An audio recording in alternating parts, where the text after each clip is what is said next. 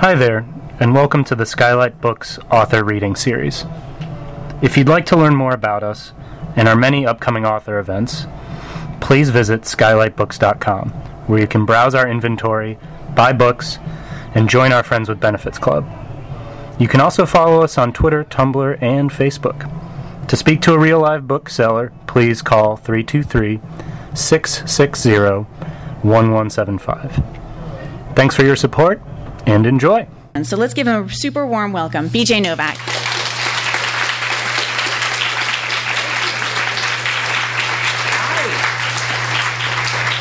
Thank you so much. Thank you for coming. And um, I want to first invite any kids who are here who aren't already in front to come up and get a front row seat if you would like one. Um, and if we already have all the kids here, yeah, come on up. Um, and thank you for coming. So, and this is adjustable, right? Here, have a seat right in front. And I want to know this leads right into um, the interactive portion of the introduction, which is I would love to know the ages of the kids who are sitting up front. How old are you, sir? Seven. Seven, great age for this book. How old are you? I say that one more time. Two and a half. Two and a half, great age for this book. Right at the low end. What about you? Uh, how old are you? Six. Six, great age for this book. I'm glad. How old are you? Eight. Great age for this book. How about you? Five, great age for this book. Thank you for coming. Eight. Eight, excellent. Thank you again for coming. And you, I know, are only about two, right? Okay, so that's cool. So I'm going to read this book, and then I'm going to answer any questions that anyone has. Um, and f- I'm going to answer questions first from kids, and then I'm going to sign the book also first to kids. Kids get to go to the front because this book is especially for kids. So I have. Can someone hand me? Can you please hand me this book for one second to borrow it? So this is the book, the book with no pictures, and this is what the real book looks like. And then I also told the publisher, that's the company that makes the books, like they have the factory that makes the books. I asked them to make a huge copy so that everyone could see when I read out loud. So this is the one I'll be reading from, but it's exactly the same. Thank you very much. So this is the book with no pictures, and the first thing I should show you is the warning on the back of the book. The back of the book is a warning for grown-ups. It says, "Warning: This book looks serious, but it is actually completely ridiculous." If a kid is trying to make you read this book, the kid is playing a trick on you. You will end up saying silly things and making everybody laugh and laugh. Don't say I didn't warn you. So, but if you hand this book to a grown up, you don't have to show them this. You can just go like that. Most, most people don't turn it over, but I thought it was only fair to let them know what kind of book this was going to be because it looks so plain. So here it is. This is what happens. Are there any kids there that want to come up or they're happy here? Okay. Um, this is what happens when a grown up reads the book with no pictures. The Book with No Pictures by BJ Novak. That's me. This is a book with no pictures. It might seem like no fun to have someone read you a book with no pictures.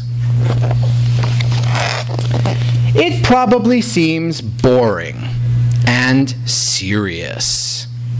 Except,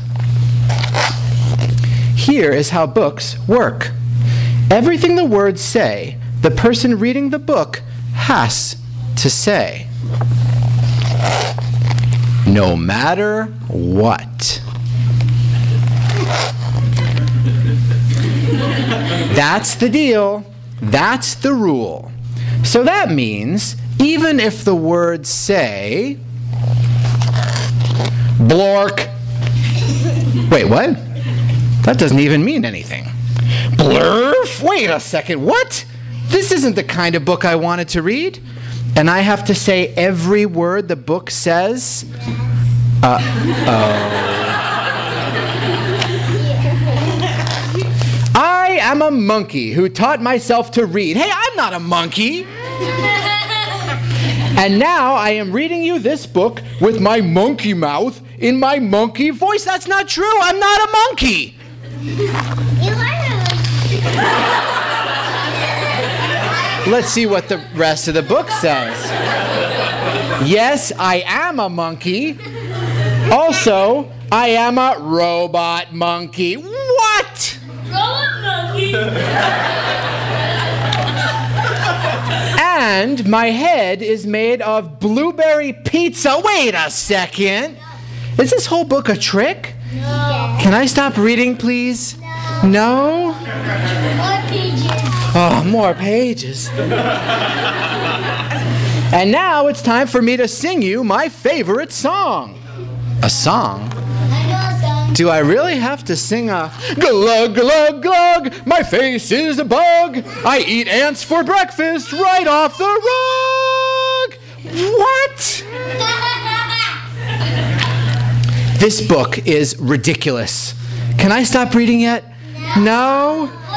There are more pages? Yes. I have to read the rest? Yes.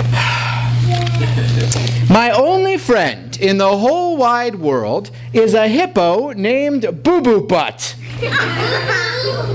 Boo Boo Butt. That's a bad word, by the way. Thank you for the editorial help. And also, the kids I'm reading this book to are the best kids ever in the history of the entire world. Oh, really? And these kids are the smartest kids too, because these kids chose this book even though it had no pictures. Because kids know this is the book that makes grown ups have to say silly things. You are. And make silly sounds like. Oh no. Oh no. Here it comes. Galuga wako macrumfadoo, aye, aye, aye, broog, broog, broog, oomph, eemph, blackety, blackety, glibbity, globbity, globbity, glibbity, beep, boop, ee, badungy face.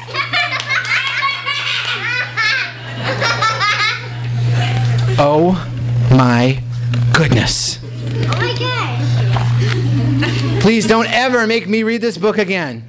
It is so silly. In fact, it is completely and utterly preposterous. I'm not a robot monkey. No. Next time, please, please, please, please, please choose a book with pictures. Please. Because this is just too ridiculous to read. And a swan. The end. Bonk. I didn't want to say that. Thank you very much. Thank you. So I would love to answer any questions, especially from any kids. Does any kid have a question? Come up to the microphone so everyone can hear your question. And what's your name? Uh, JJ. JJ. I like that. And what is your question?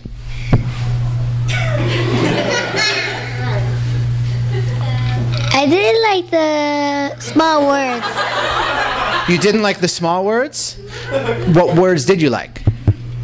Big. Big. All right, a personal preference. Let's have a round of applause for a great comment.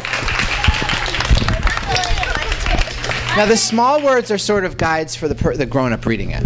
So they can say, like, what? You know, they can do the funny little things. Yeah, maybe your brother could read that part. Oh, cool. Does anyone else have a question? Any kid have a question? Yes, come on up. What's your name?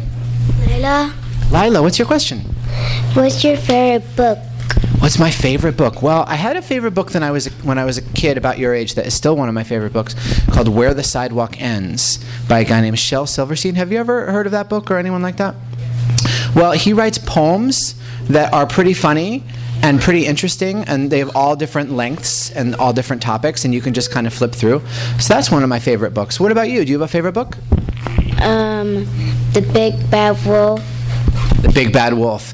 That's a very exciting sounding book. Is that an exciting book? Yeah, there's all types of books. I always liked funny books when I was a kid, but a lot of my friends like scary books or like emotional books or mysterious books. Yeah, sir, do you have a question? I like the ABC. I like the ABCs. You like the ABCs. Well, I do too. That's why I wrote a book that only had things built out of the ABCs. In different combinations. Does any other kid have a question? Come on up. What's your name? Chloe, Chloe. And what's your question? how are we going to trick our parents into reading this book when it has the warning sign on it? Great question. Great question. Well, a lot of people don't read all the instructions when they get something. They kind of skip by it. They just think, oh, a book. I know how to read a book. And they just start reading it. So there's that idea. But also, I think like sometimes it was kind of so parents could, it's kind of like also like what's called an ironic way, like a joking way to kind of like let parents know, don't worry, it's a funny book, it's not serious. You know what I mean? So it's kind of a warning, but it's also kind of just a way to put that out there. Thank you for a great question. Yes, sir. This is this is BJ. I know. Hello, BJ. How are you? Another guy with the same name. Um, yes, do you have a question? Come on up. And what is your name? Olivia. Olivia, what is your question? Um, I like that um, um the word at uh the end and it said bonk. Thank you very much. I love a nice compliment. Um, yeah, bonk was a surprise because it, it said the end, so you think it's over, but then bonk. So thank you very much. I liked it too. Does any other kid have a question or a second question before we go to grown-ups? Yes. Come on up, JJ. Well, do everyone like numbers? Some kids, no kids. That is a great point. Does everyone like numbers? Well, numbers are sort of like letters, brother or sister. So maybe someday I'll do the book with numbers instead of the book with words. Does anyone? Come on, up. do you have a, something? Okay, you're just volunteering for a second. Okay, um, thank you so much to the kids. Let's have a round of applause for being a great audience with great questions. And do any grown-ups have any questions about the book with no pictures or anything related? Yes. Where did the idea for the book come from? I was reading um, books to my best friend's uh, son, who was two, and every time he handed me a book, um, it, it sort of built up until I realized there was something very funny that I felt no one had exploited about the meta dynamic of a two year old or a three year old or four year old handing you a book you think that you're in charge because you're the adult and you're the one that can read. But they're in charge. And as someone who's worked as an actor, it was funny to me that I'm suddenly just an actor for hire, and here's a little two year old Harvey Weinstein handing me my lines and saying, um, Here you go, stick to the script. I may ask you to do it a second time. Um, and I realized, well, that's very funny that I, I am actually. Um, subservient to this kid and I think the kid would find it very funny that he had all this power and that he and the words together can make anything happen. So I thought first, you know, well, what's his dream that the book would make me say? So I wrote down a lot of things, um, you know, a lot of things that are in the book. And I didn't have the title yet, but when I started thinking of art, I realized, well, I don't really need any art for this. And then I thought, well, maybe that will be sort of the subtle point of the book that look at all this power that words can give you. So the original idea came from that two year old um, handing me that book and me thinking, like, there's something interesting here. Thank you. Um, does any other grown up have a question? Yes, sir. The book that the two-year-old handed you. What was oh what was the book that the two year old handed me? I don't know, but this kid is so obsessed with trains that um, right. What's the deal with boys? Boys and their trains. Was so obsessed with trains that his um, parents got him a subscription to Train Magazine, which is an industry trade publication meant for like engineers at Amtrak.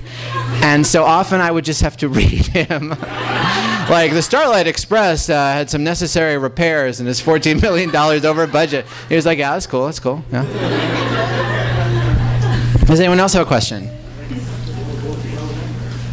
Yes. What are the specific challenges of writing a children's book as opposed, because I'm not going to say it's easy because it's not, but like, what are the different challenges of writing for kids as opposed to? Um, the challenges of writing for kids, I would say it's sort of, um, well, uh, I'm always struck by what's in common with every different thing I've done more than the differences. So I'll start with what's in common.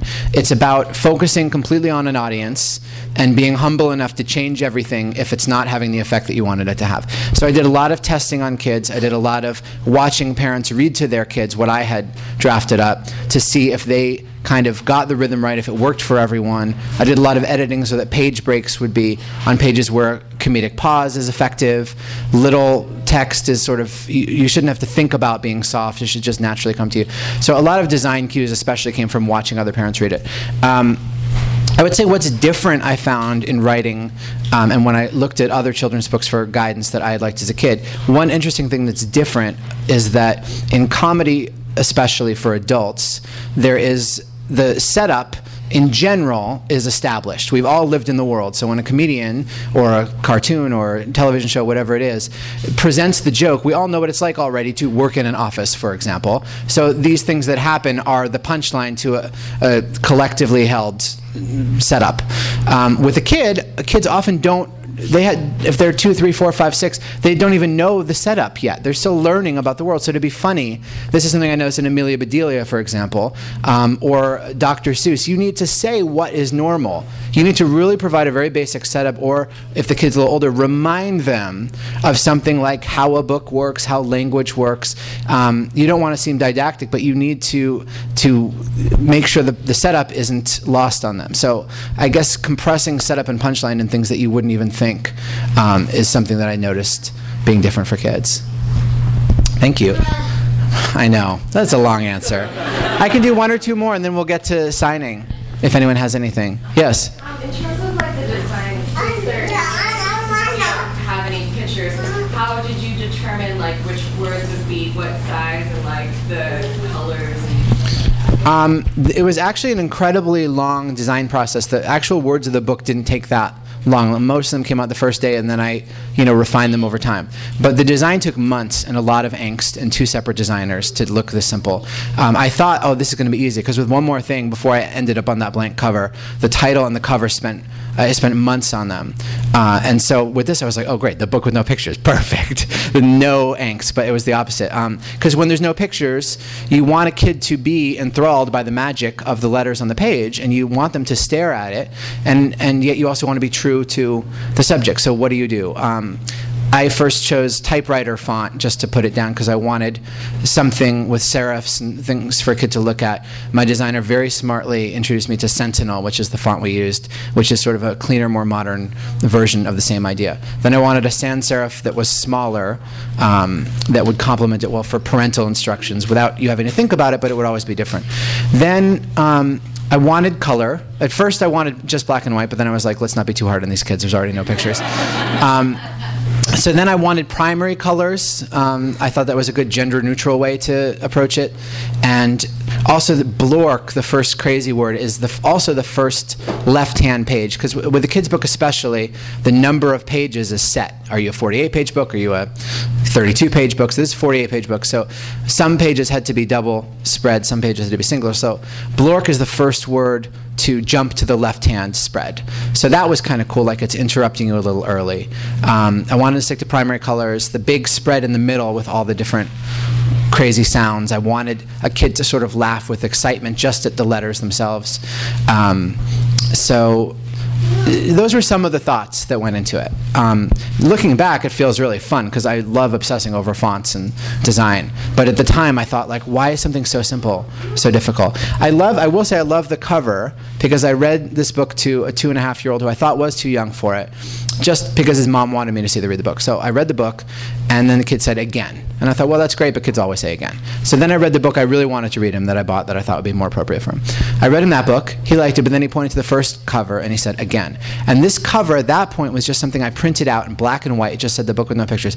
And I was so moved as someone who grew up loving books and text and words that a two and a half year old would point to just black words on a white page and say again when they had just read this book that had so such a more dramatic cover and everything um, it was very moving to me and it made me think i'm definitely keeping this black and white cover because i want this to be an advertisement for all words all books with words all text i want them to associate that with a lot of fun um, to be fair, the second book I tried to read him was Zealot, The Secret Life of Jesus of Nazareth. Um, and he had some issues with the scholarship, which I thought were legitimate. But um, the, the rest of that story is true. That is why I did it. I can have one more if you, if you want, but we can also just jump ahead to the signing line because I know that there's a lot of people and kids will want to go first. Um, yes, last question. Um, which audience do you feel more pressure from during your readings, adult or? Which audience do I feel more pressure from, adults or kids? Oh man, I feel maximum pressure for every audience. Uh, I will say I've been going to schools a lot, um, both underprivileged schools uh, and um, overprivileged schools, for lack of a better word, right? And um, all kids, there's a, sort of a rule when I started doing stand-up comedy. You know, funny is funny. All audiences are the same. Um, it's more or less true. It's way more true than people think, but it's really true with kids. A five-year-old in Newton, Massachusetts, or Harlem, or Austin, Texas, they're all exactly the same, and they all respond to the same thing. And being in front of those rows of kids, it's like being, it's like killing at a comedy club. And they've never seen anything like. They're like elbowing each other. Like, did you hear that? What's going on? Did you catch that? Um, and it's really really fun. And i've never like killed before like i have to a group of like k through two. So i would say that i've i've come to like that more. Um, but it, it the first time it was very it's actually the video that is going around on youtube is the first school i ever read it to. And i was very i had camera crew hoping it would go well but i had no idea how it would go. Um, so there you go. Thank you guys so much. Can we have a round of applause again for the kids? It's secretly for me um, and where will I be signing? Okay, so come on up and explain. And thank you for supporting a great, great independent bookstore that I love and is the only independent bookstore in Los Angeles, part owned by Tony Danza. All right, let's give BJ another big round of applause. You've been listening to the Skylight Books author reading series. Don't forget, you can listen to this and all our other great podcasts at skylightbooks.com. Thanks again for stopping by, and we hope to see you soon.